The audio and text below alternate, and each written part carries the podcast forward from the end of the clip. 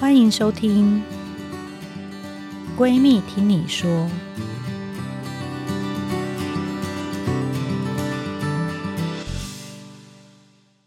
好，欢迎回到《闺蜜听你说》Podcast 节目。这是一个长期关注女性心理健康的健康频道。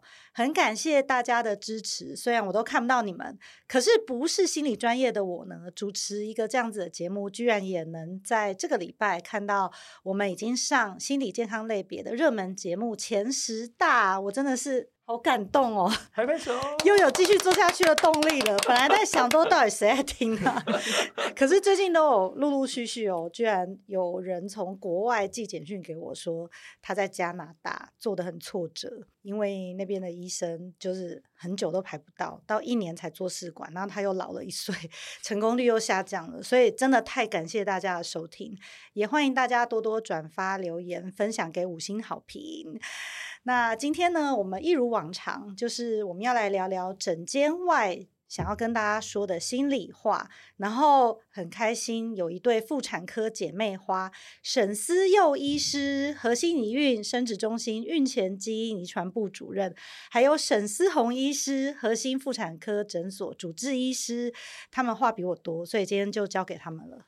Hello，嗨，大家好，院长好，院长好。对，那沈思佑医师刚从美国回来，他的粉砖叫做沈思佑医师好运马拉松，因为他自己有在跑马拉松，太强了。其实你不要看沈思佑医师现在很开朗，然后不断的在大笑，他做试管的经验，我觉得在这边已经是老司机。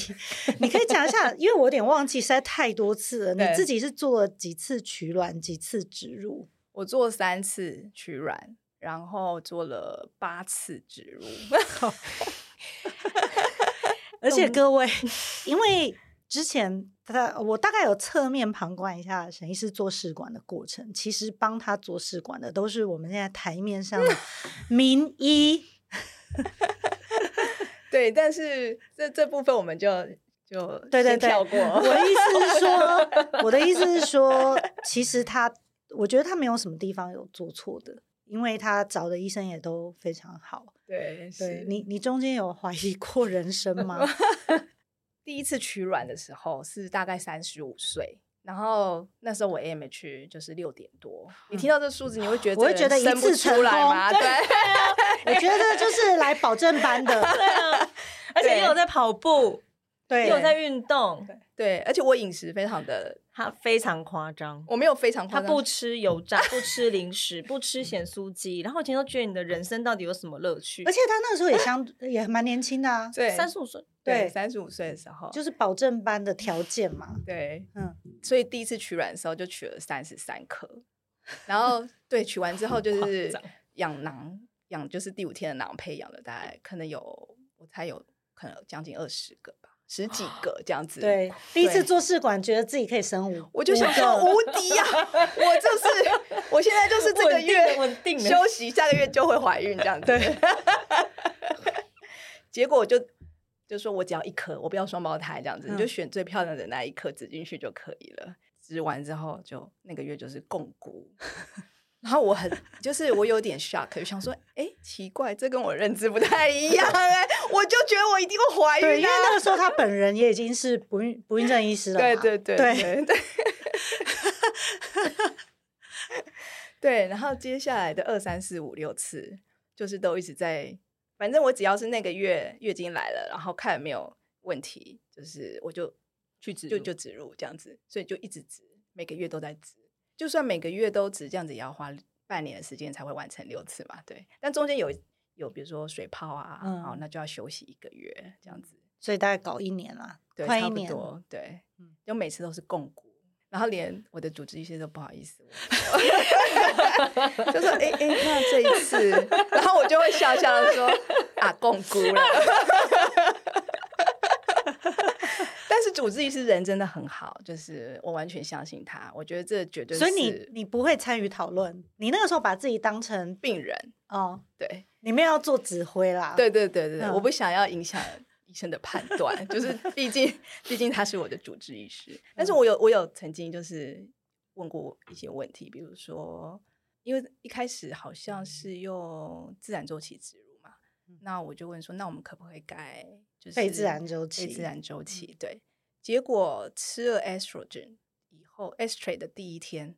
我就狂吐，这样子，嗯、就那个反应很不好，就一直吐，一直吐，吐到人家还以为我怀孕了。然后我说 我，我现在才要改了，就是失败了，对不起。对，然后连就是哦，就是头痛到不行，这样子很痛苦。嗯，对，然后后来就放弃了非自然周期，还是说在下个月？你看太久远了，还是在下个月的时候呢？就一照就是好像有水泡，然后有水泡就不能植入。我我现在完全可以体会你跟病人说，哎，这个月不适合植入他的心情，因为那时候真的很痛苦，就想说我都已经 ready 了，为什么不能植入？心情已经 ready 了，body 没有。对，所以你从一开始信心满满，到最后就是说啊，有就植，有就植，然后就没有很大的期望。那你会觉得怎么跟你当初学这个刺专科的时候？理解的东西怎么差那么多？不会，我就想说，我大概就是就是上天派你来帮助不孕症病人，对，我就这样子一直告诉我自己 理解病人。对，我还在整间就是哭过，这我从来没有遇过，就是我自己经常在别人面前就哭了，因为你说在你的主治医师面前，对我完全可以，我都可以体会。对对，我有一次流产，我也不小心就哭了。对，我就很，但我觉得你非常勇敢，因为我流产到第三次的时候，我有点受不了了，我就去装了避孕器，因为我觉得实在太痛苦了。对，我可以想象。嗯、对对，我就哭了之后呢，我还跑去找我们技术长，然后就说：“ 我竟然在那那个 谁谁谁面前哭了。”然后结果他就说：“没关系。”你去找他是哭，说你在谁面前哭？我觉得你怎么会哭？我怎么会哭出来？我以为他是想说，我这样还愧对自己就是一个不孕症医师吗？我到现在还没有成功。对，就是就是这么。那那个医生手足无措吗？有一点，他看我看刚才看到我，可能都是男医师，对，都很都很尴尬的在笑这样子。但是我完全觉得是我相信他他的一切判断这样子。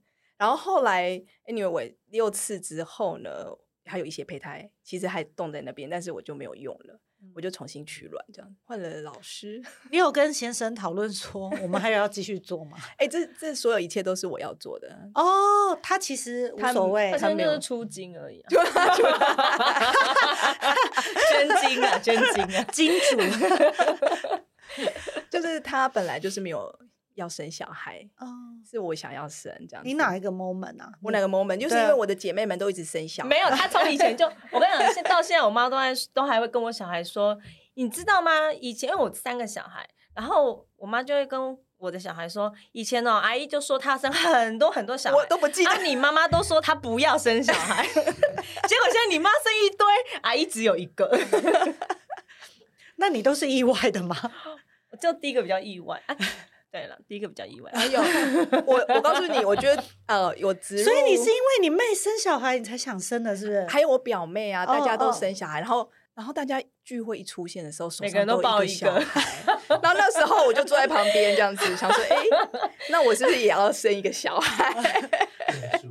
因为他们一开始结婚的时候，好像共识是没有要生，或是没有确定要生，没有。你们是顺其自然，对，类似像这样。结果后来真的很想生的时候，自然没有，自然没有。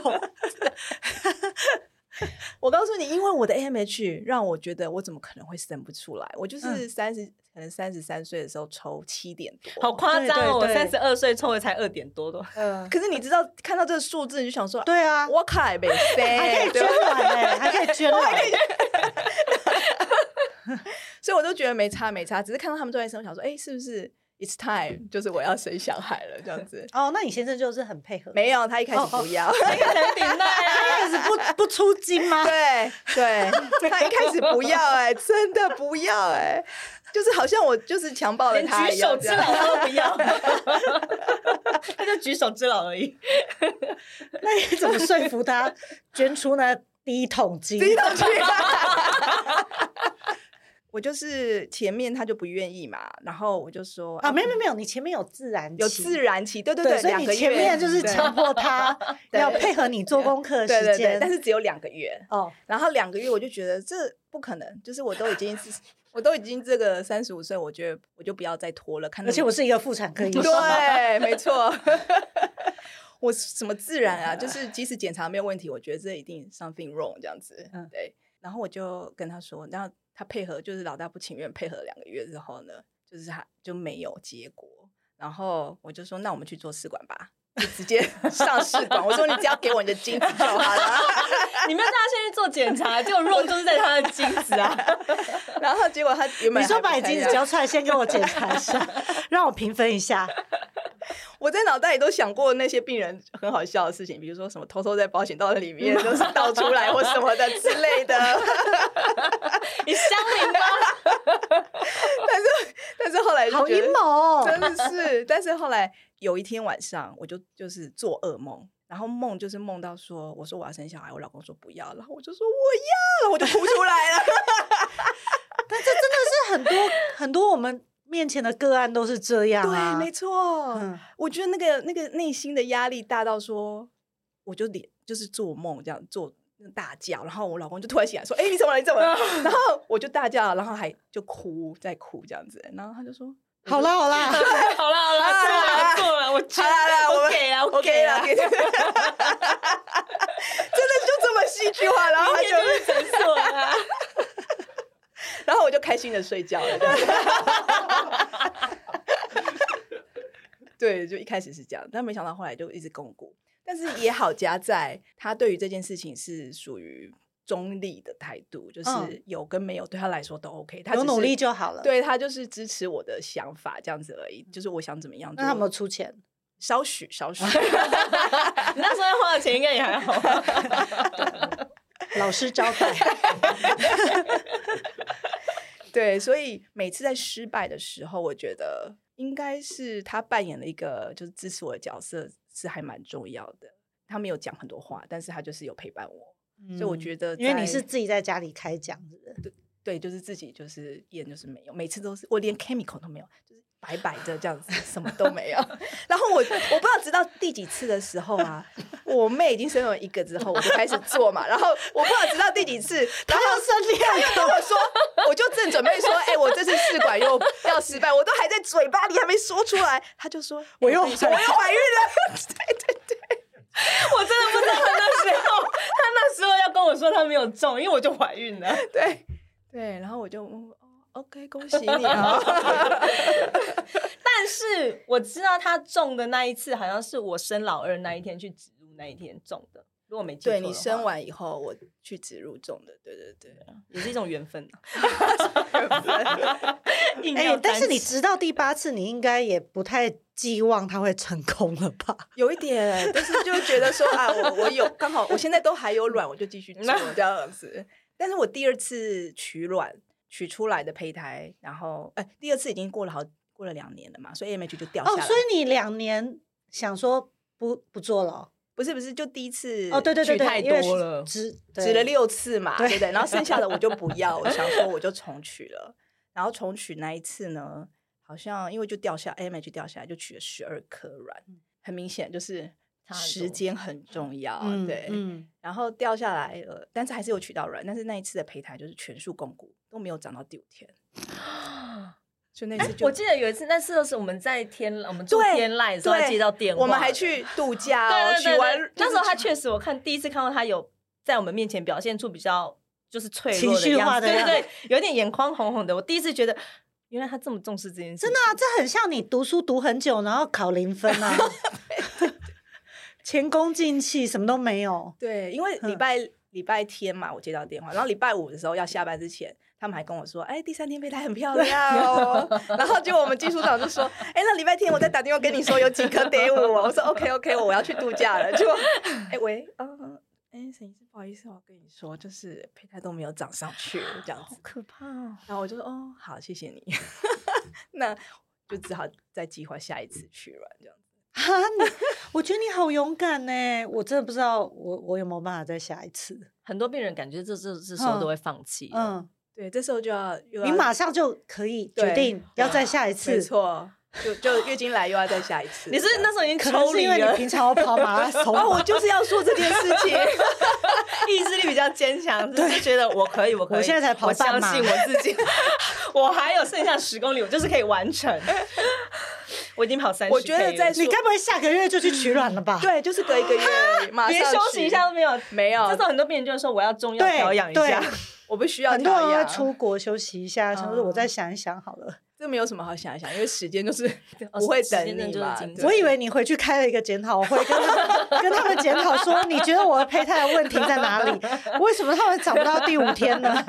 还是你们实验室是有什么问题？有有有没有？Anyway，我我们就是有稍微改变了一下打针的，就是疗程，就是针剂的使用这样子。对，然后胚胎师是跟我说，嗯，他会特别注意这次胚胎发育的状况，这样子。我就说 OK OK，没问题，这样。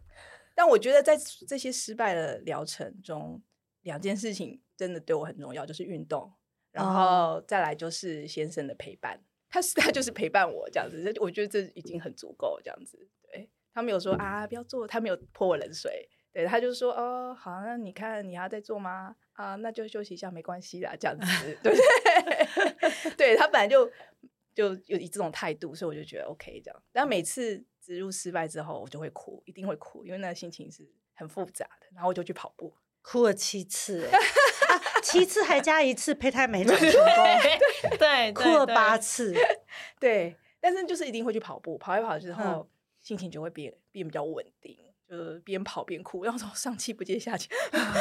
那当的可能路人都想说这人怎么一直在哭这样。可能刚被甩吧，对，失恋的哭，对，大概是这样。只要心情不好，大概就是去跑步。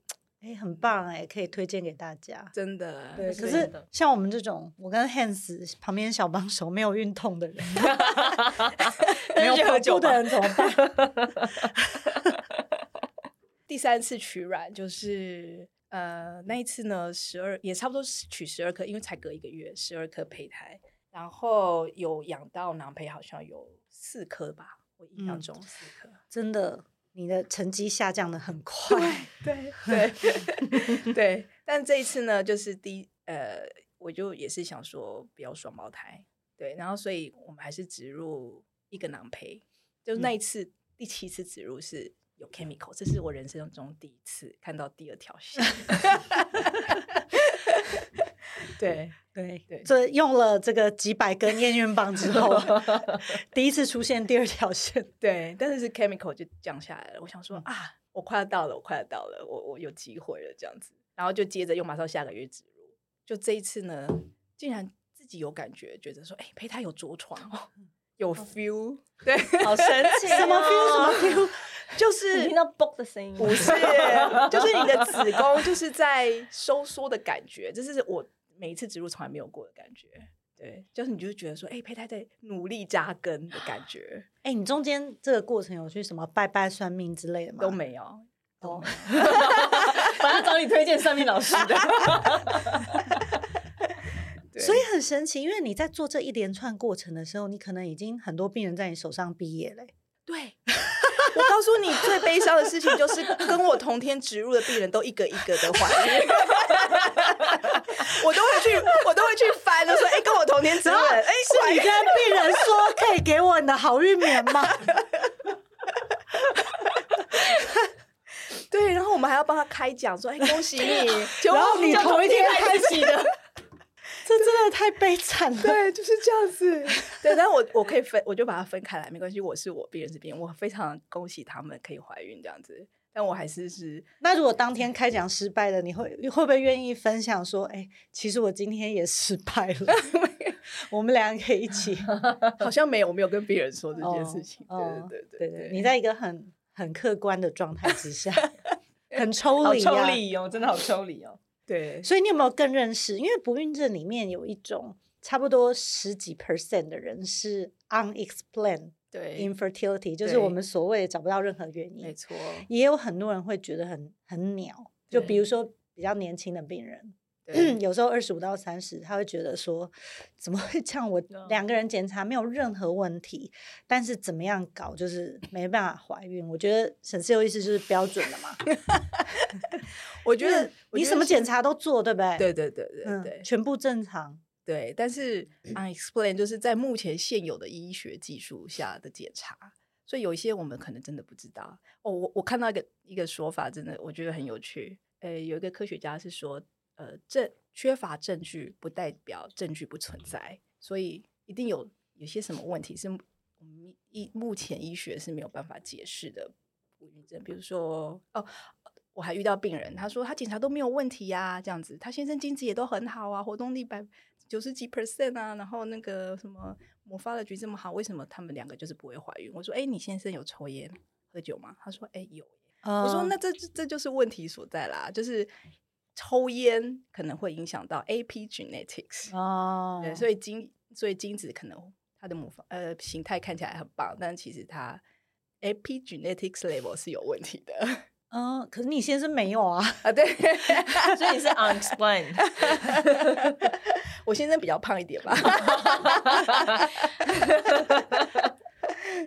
对对，所以其实你很能同理。那种两个人检查都没问题的人的心情，对不对？对，没错。那你会跟他们讲什么？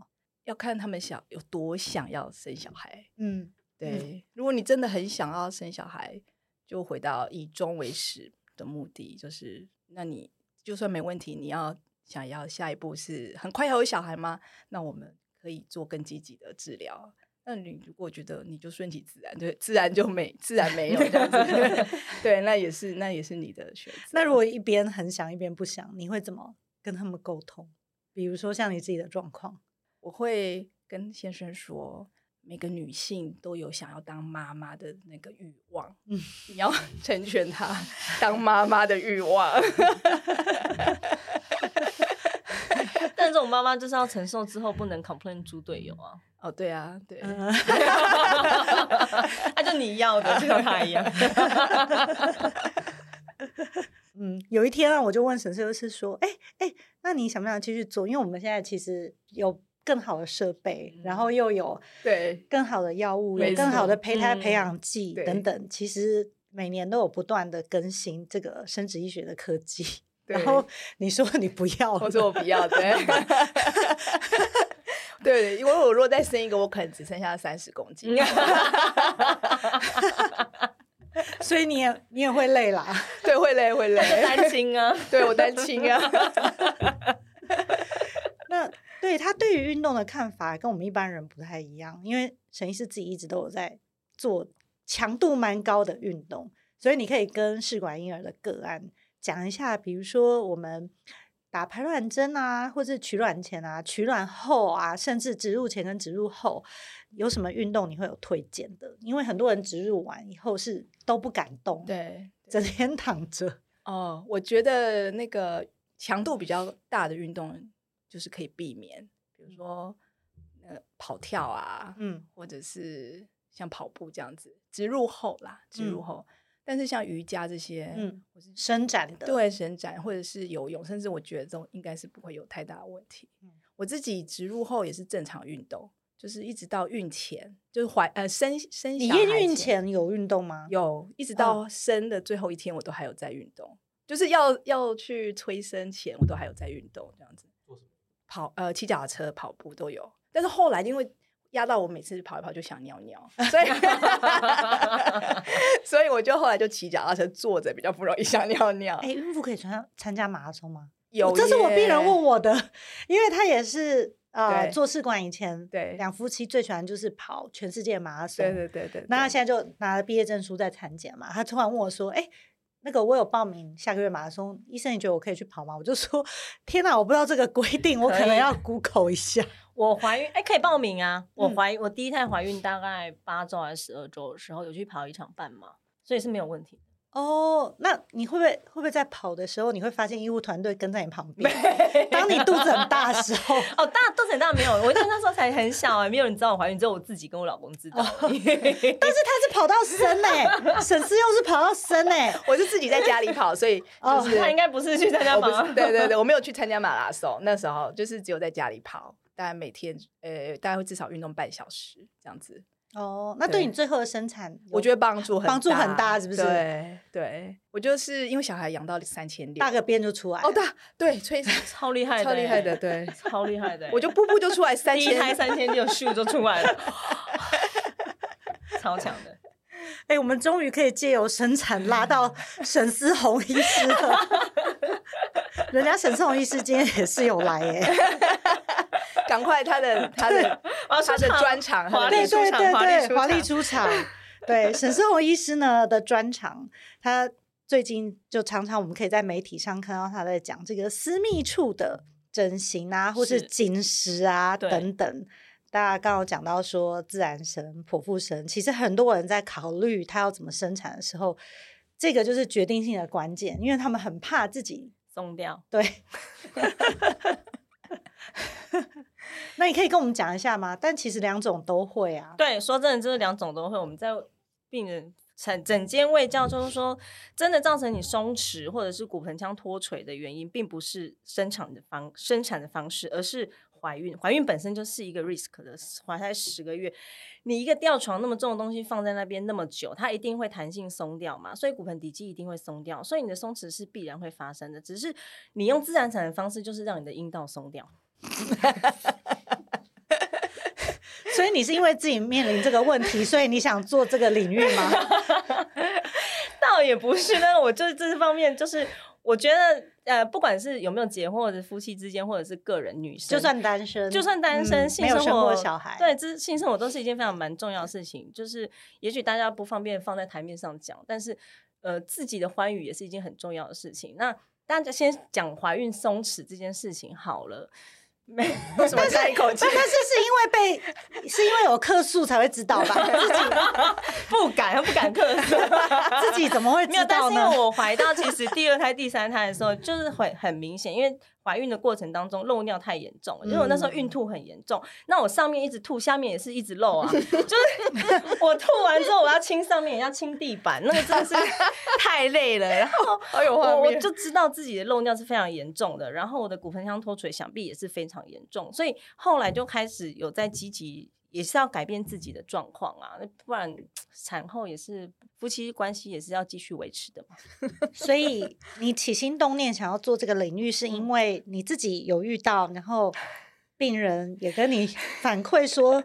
想请你帮他们解决这样子的问题吗？一开始其实是因为我那时候，其实我一开始的专，我本我的专长啦是做产前的超音波诊断，所以我一开始就一直在门诊在做产前的诊断这样子，然后还有门诊，我就到诊所去啦，就就是门诊这样子，没有什么手术，但是因为毕竟。一路训练以来，对手术室还是有热情的。嗯，但是在门诊没有什么特别手术的机会。那呃，有一天有个病人就来问我说：“哎，你有没有在做小阴唇整形的手术啊？私密美型的手术？”我就说：“哎，有啊，可以啊，因为我们以前在学习呃在 training 的过程中也都是有受过这样子的 training。”我就说：“OK，没有问题，我们就做。”那做了之后就觉得：“哎，这个很不错哎，就是说我在诊所也可以做这样的手术，病人不用住院，但是我又可以满足自己的手术魂这样子。”还不错，那就想要就是让他做得更好。那怎样的小阴唇是美？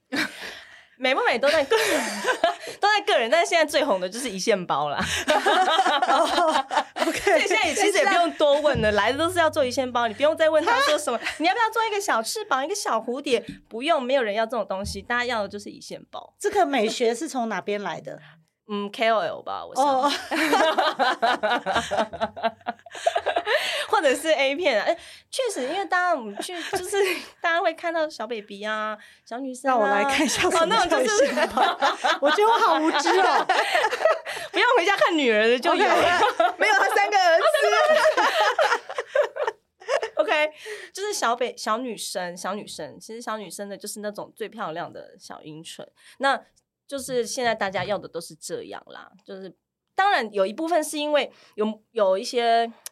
嗯，morbidity 的就是他会一直觉得瘙痒、呃、拉扯、呃，有些是真的非常的肥厚。嗯，然后骑脚踏车，对，骑脚踏车的时候会很明显。穿紧身裤的时候、嗯，跑步的时候，或者有的人会觉得他穿紧身裤的时候就是比别人明显、嗯。也许别人也不会去看，但是因为自己心里的影响真的是蛮大的。啊，有的人就是因为特别肥厚，他那边会一直有粉瘤。嗯，我真的遇过那种整个小阴唇上面大大小小的粉瘤布满的，这种就是真的需要手术的啦。嗯、那也许他在乎的不是美美不美型的问题，但是我们要做就是要把它做漂亮啊！我又不是只是要把你肉割掉。嗯，对，就是我们还是会把它做成乙酰包。只有你有错吗？他没有，他讲到我都好想去做。那你的美型是包括比如说形状啊、形状颜色、颜色、毛毛发、毛发会。其实我们现在就是说真的，因为我之前在服务的诊所在东区，那时候我们已经在东区的诊所已经很少看到就是毛发浓密的。外阴部了，其实现在确实毛呃会去做除会做除毛女生也越来越多了。那你除毛之后就会很明显看到色素沉淀哦，所以除毛之后就会做美白。对，但是我听过就是在韩国的诊所，在他们在做私密美型的，他会做的很夸很夸张，就是说我一次要让你一次到位。嗯，我帮你做小阴唇美型的时候，我会帮你一次做美白。怎么做？他把整个皮烧掉、欸，哎。做电烧像是烫伤这样子，然后你出重新长出来就是宛如新生，就是长一个新的粉嫩嫩的皮。那这样我要特别开灯呢、欸，不然不然使用者来做，不然怎么欣赏？对啊，对，这就这就是我们要讲到，就是其实我觉得台湾女生的性生活很很，尤其是上一辈，即使即使是我妈都不能理，不太能够理解我在做。你招待你妈，你要招待你妈做一次。我不敢跟他提，因为他其实也说我说我每次有时候回家就说，他有时候我说啊，今天怎么那么晚回家？我就说啊，今天有手术啊，就做美眉这样子。什么样的人会去做这样子的手术？怎么会有人做这样手术？我想说，嗯，那我就在做这个。你问我这个，我也是很难回答你。但是我我有啊，我因为我也这样改善漏尿，但是也顺便又怀孕了。今天做的太好了，对不对？不小心居然怀孕了。对对，然后就是上，我觉得我们上一代的女性，大部分就是这些性生活，或者是你对自己的下面这些，都是为了老公而做的。其实我们在做，不管是美型或者是阴道的紧实，其实我更喜欢做的是阴道的紧实啦，因为阴道紧实比较是。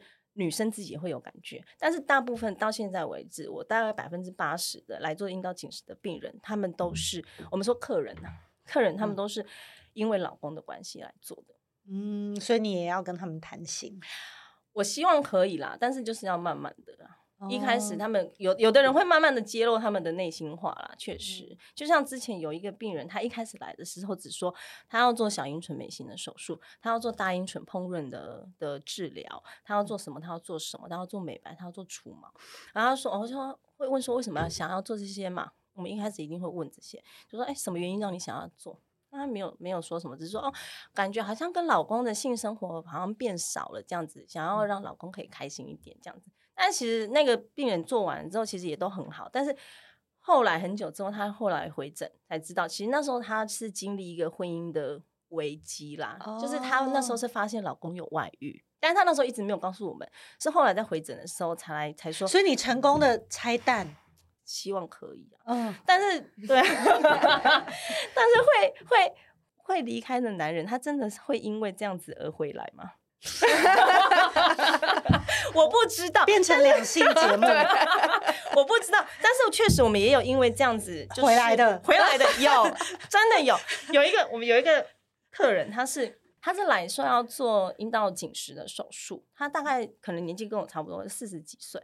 然后他也是生三个小孩，但是他比较早生，所以小孩都很大了。然后他就是发现说，哎，老公会去越南店、越南美美店那种的。然后去接受招待啊，接受按摩啊，全套的那一种。然后她老公也很 回家会跟她太太跟她说，啊，为什么越南妹的乳晕都那么粉红，那么白，你的都那么黑？然后就这种听了就是有点会有点恼火，但是因为她就是非常传统女性，她就是嗯。他的来找我们的目标就是要挽回她的先生嘛，不然要不然像我们这种女权主义的就会说 叫他滚啊，去死啊，祝他得性病。对啊，你自己也是性病筛检先做起来啊。但是没办法，因为她是还是希望先生能够回到他身边，嗯、所以她就来找我们咨询。当然，那个先生也是做的很到位，他来做咨询什么，先生全程都有跟来。其实这样也是蛮 nice 的、欸，都有来，都有来做咨询，他都有来。嗯、然后当然我们就后来安排了手术，然后安排手术，手术做完然后也都很 OK。后来回诊的时候，他们在后外面候诊的时候，我们咨询师都有跟我说：“哎、欸，你知道吗？那个先生哦，现在哦都一直粘在他身上，哎，然后都一直粘着，抱紧紧的都不分开呢。做完多久可以开礼包？一个月哦，一个月可开箱，surprise。对，其实这种我觉得很多都是有他的故事啊。我还有一个啊，就是啊，另外一个就是我们有在做。呃，在做私密整形，一定会遇到一个类型的病人是要来做我们说处女膜修复手术。但我们现在女我们越来越喜欢，我觉得越来越，越少了，但是一定会有。然后我们说现在都不喜欢叫处女膜，我们都叫阴道管嘛。然后我们自己去上研研讨会啊，上课也会听听到其他一样在做私密整美型的医生就会说，这种手术我不接。就是因为她是女权的嘛，oh. 比较女权，就说这种手术我才不接嘞，我都不屑。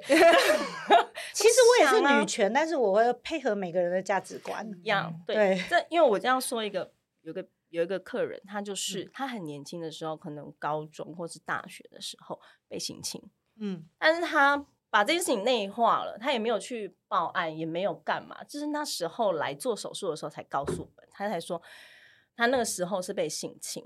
可能是约会强暴或是干嘛的，我其实不是非常确定，不敢问 detail。但他总之他就是被性侵了。那他现在找到一个，他其实那是很久以前的事情。可是他后来到都没有再去交男朋友，也没有交，也没有任何的性行为。那他来找我们之后，已经大概三十四五岁了。嗯，那他好不容易有一个好像不错的对象，然后是网络认识的，那准备要约见面了。他觉得慢慢约见面可能也会发生关系啊，但是他希望他还是。能够有我们说完整的阴道管这样子，嗯，所以他希望能够做这样子的手术，OK 啊，这种我们当然是要满足他啊，所以我觉得还是有它的价值在的。有，因为我们做生殖医学，常常也会面临，对，他们在夫妻婚姻关系做一个抉择，通常我们也不，我们会配合他的价值观，因为每个人考量的点真的不一样。一样对，对，那你自己做这个，你可以给给听众朋友一个。我不知道建议，大概吗？大概怎么样的这个性生活次数，你觉得会？哦，我不知道，因为我现在也是被客诉的对象啊。我也是常常会去诊所，就跟你看这个，你自己生不出来，帮人家做试管，然后你被客诉，还帮人家做阴道整形。对啊，因为真的说有小孩真的是很累啦。又很忙啊，然后我知道那天有个病人跟我说：“ 你有听过一句话吗？中年夫妻亲一口，噩梦连做好几宿。”就真的是你结婚到一个时候了，结婚十年，小孩都那么大，真的是哦。希望我老公不要听了，我们就尽尽义务招待招待。我们各位对同事开开开玩笑，就说昨天就是招待一下，我一个月是要招待一次啊，才不会一直有客诉啊。所以招待是邀请的，是不是？嗯，有时候就是 对对，大部分是邀请，或者是不拒绝，不拒绝。那有时候就是说，我就演一下、啊，演主动啊，哎、欸，快一点，欸、直接来。好，各位，这个就是我们的阴道美型专家给我们的建议。我觉得做这个真的是蛮有趣的啦，阴道美型就是紧实的部分。我还还有一个病人，他也是很。我觉得很，他很粗鄙。他那时候来做，只要我们做阴道紧实的时候，因为他儿子已经，他小孩都已经高中了，很大了，然后他跑来做阴道紧实。我想说，应该是跟先生就是很很很 close 啊，想要再有品质更好的性生活。嗯，结果一个月之后回来说他离婚了。在一个月之后回来说 他交男朋友了。哇，对对对，他说，哎、欸，我想要再更紧一点哎。我想说，我这边说很紧啊，我就已经只只有两指，你还要多紧？然后他就说，我还想再更紧一点呢，因为我现在交的那个男朋友啊，有点小。他就你知道吗？你有看过晶晶肠吗？就晶晶肠那样而已呢。我真的没办法啊，你就做做镭射，做做电波吧，我怎么办？好好笑！你可能以后还要再做男性美型。我们有泌尿科医师，我会转给泌尿科医师。